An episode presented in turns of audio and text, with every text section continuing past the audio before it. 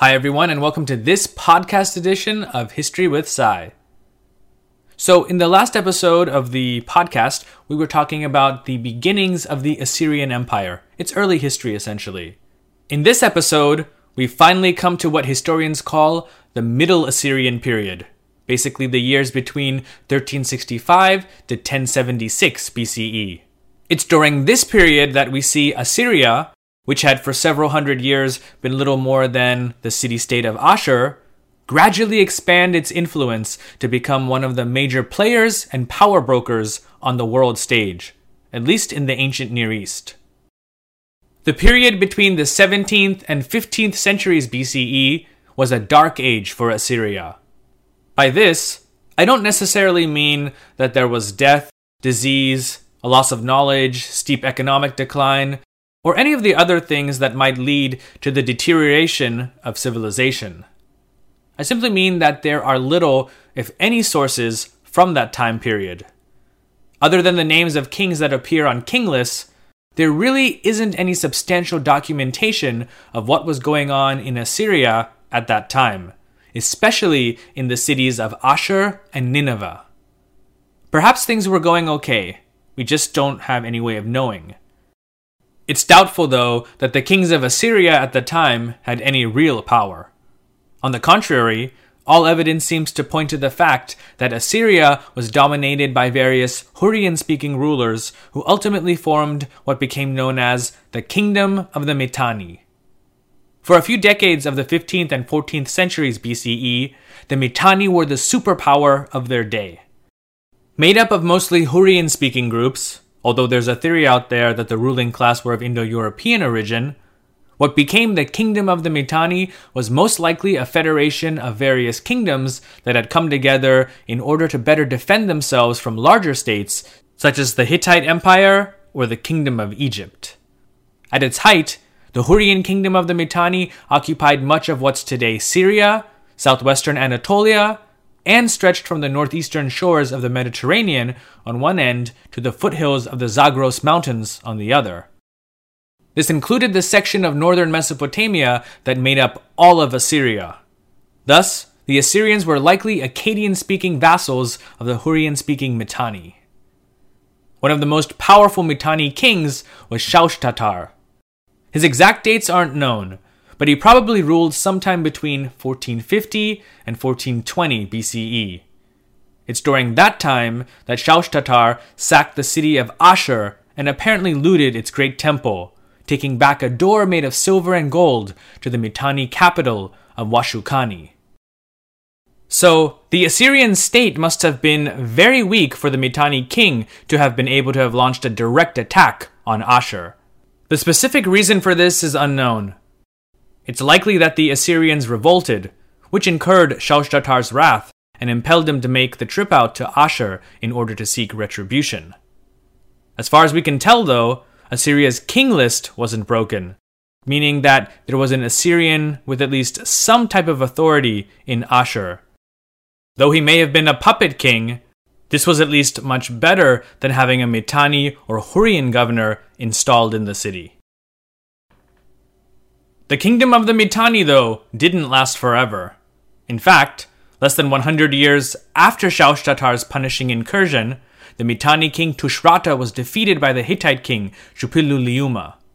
To make a long story short, the Hittites installed their own puppet ruler, Artatama II, who actually may have been Tushratta's brother or a cousin. From then onward, this weakened puppet Mitanni state became known as Hanigalbat. It was also the right time for the Assyrians, under their king, Ashur Uballit I, to make their move. During all of the conflict going on between the Mitanni and the Hittites to the west, the Assyrians were able to reassert their independence. Not only this, but they, along with another kingdom called Alshi, invaded and took over some territory previously belonging to the Mitanni. In addition, they curried favor with Artatama II, and even more so with his son, Shutarna III, who in return gave back the door of silver and gold that his ancestor, Shaushtatar, had stolen from the temple of Ashur. Ashur Uballit's confidence must have risen considerably because he now began corresponding with the Egyptians, not as a vassal, but as a king of equal status. At least, that's how he presented himself in his letters. Two of these letters have been found in the archives at Tel El Amarna in Egypt. One addressed the Pharaoh as follows To the king of Egypt, say, Thus says Ashur Uballit, king of Assyria. May it be well with you, your household, your land, your chariots, and your troops. I have sent my envoy to you, to see you and to see your land. I have entered into communication with you today, as up to this time my forefathers never entered into communication. I have had sent to you a fine chariot and pair and a jewel of real lapis lazuli as presents to you. Do not detain my messenger, who I have sent to see you. He is to see you and come back. Let him be acquainted with you and your land, and then let him come back. Assyria under Ashur uballit had become a regional power, though not everyone recognized it. The Kassite king of Babylonia, who now somehow claimed the Assyrians to be his own vassals, wrote the following to the Pharaoh Why have these Assyrians, who are my subjects, come to your country? If you love me, do not let them get what they want. Send them off empty handed. Of course, it wasn't at all true that the Assyrians were vassals of the Babylonian king. After all, it was the Assyrians who, after breaking away from Mitanni domination, now dominated their former overlords. The Babylonian king was probably just a bit scared that this new, upstart Assyrian kingdom would one day be a great threat to him and Babylon. He was right to fear Assyria. Ashur Uballit, though, was a pragmatist. He didn't want to overextend himself and open up a conflict on his southern border. Thus, he married his daughter, Mubalitat Shirua, to the Kassite king, Burnaburiash II. It seems, though, that there were many in Babylon who were not happy with the union.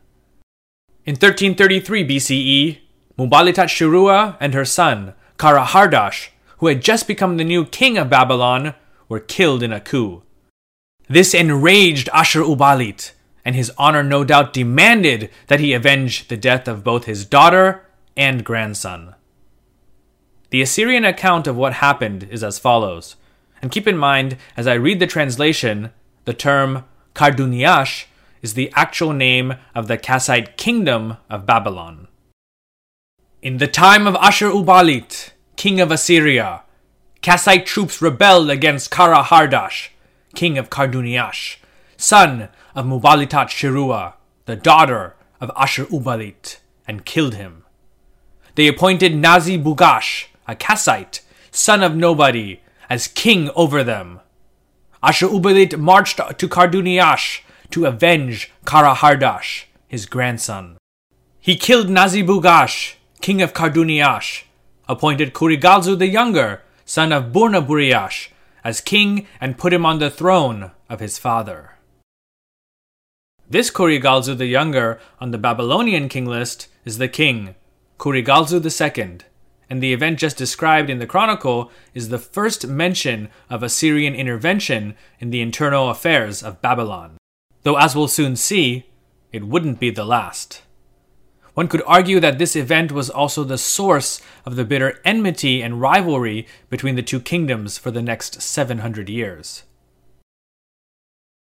Ashur Uballit was a great Assyrian king for several reasons. One is that he brought a certain degree of dignity back to Assyria and the Assyrian people, who had just before his reign started were an insignificant little kingdom at the mercy of their enemies. He started first with raids in and then acquisitions of several former Mitanni territories and used the king of its successor state, Hanigalbat, to do his bidding. By literally picking their king for them, Ashur Uballit showed the Kassite dynasty of Babylon who the real power in Mesopotamia was. And finally, he extended Assyria's borders in all directions, especially to the north and the west. Basically, he laid the foundation for what we now call the Middle Assyrian Empire. That's quite a lot for one king to have done in a single reign of 35 years. So, though history may see him as one of Assyria's great early kings, Ashur uballit saw himself as merely a steward of the god Ashur. You might remember from past programs on Assyria that in theory, there was no king of Assyria as we would use the term. The real king of Assyria was the god Ashur. The temporal, earthly ruler was merely the god's representative, viceroy, or steward. Though in international correspondence with others, such as the Pharaoh of Egypt, Ashur uballit addressed himself as a king, in his more, let's say, domestic inscriptions and letters, he simply calls himself the steward or viceroy of the god Ashur. Here's an example in an inscription dedicated to rebuilding the local temple dedicated to the goddess Ishtar. Asherubalit, the viceroy of the god Asher, the son of Ariba Adad. Ariba Adad, the viceroy of the god Asher, the son of Ashur-bel Nishishu. Ashur-bel Nishishu, the viceroy of the god Asher, the son of Ashur-nirari. Ashur-nirari, the viceroy of the god Asher. I roofed it with beams, and I placed doors on it. From its foundation to its parapet, I renewed it. I restored it to its sacred condition. I settled Ishtar, the mistress, inside that temple, and I deposited my foundation cone. When that temple falls in ruins and a later prince rebuilds it, may Asher, Adad, and Ishtar hear his prayer. May he return my foundation cone to its place. After Ashur-uballit's death in 1330 BCE, the relationship between Assyria and Babylonia took a turn for the worst. Kurigalzu II was eager to show that he was not just a puppet placed on the throne by the Assyrian king. He went with a large army deep into Assyria and faced the new Assyrian king, Enlil-nirari, in a battle some 40 kilometers southwest of the modern day city of Erbil, Iraq. The Babylonian account is that they were victorious, and that they even captured several high ranking Assyrians. The Assyrian version of the same event states the opposite. Yes, the Babylonians did invade, but they were pushed back, and that a new border was created between the two kingdoms. Scholars seem to agree more with the Assyrian version of the outcome. Enlil-nirari's son and successor, Arik-den-ili, also fought several battles, but at least from his inscriptions, they seem to have been against hill tribes from the north. However, don't let that fool you. Though they might not have been affiliated with a particular state, these tribes must have been powerful, because in one inscription it's reported that they were only a few miles outside of Nineveh, a city considered to be part of the Assyrian heartland. They were repelled, and Arik den Ili expanded Assyria's borders further northwards towards the Taurus Mountains. The stage was now set for future Assyrian expansion, which would continue under Assyria's next great kings Adad Nirari, Shalmaneser, and Tukulti Ninurta. Their stories, though, deserve separate episodes, so be sure that you subscribe to the podcast so that you won't miss them. As always, thanks for joining me, and I can't wait to see you in the next one. Take care.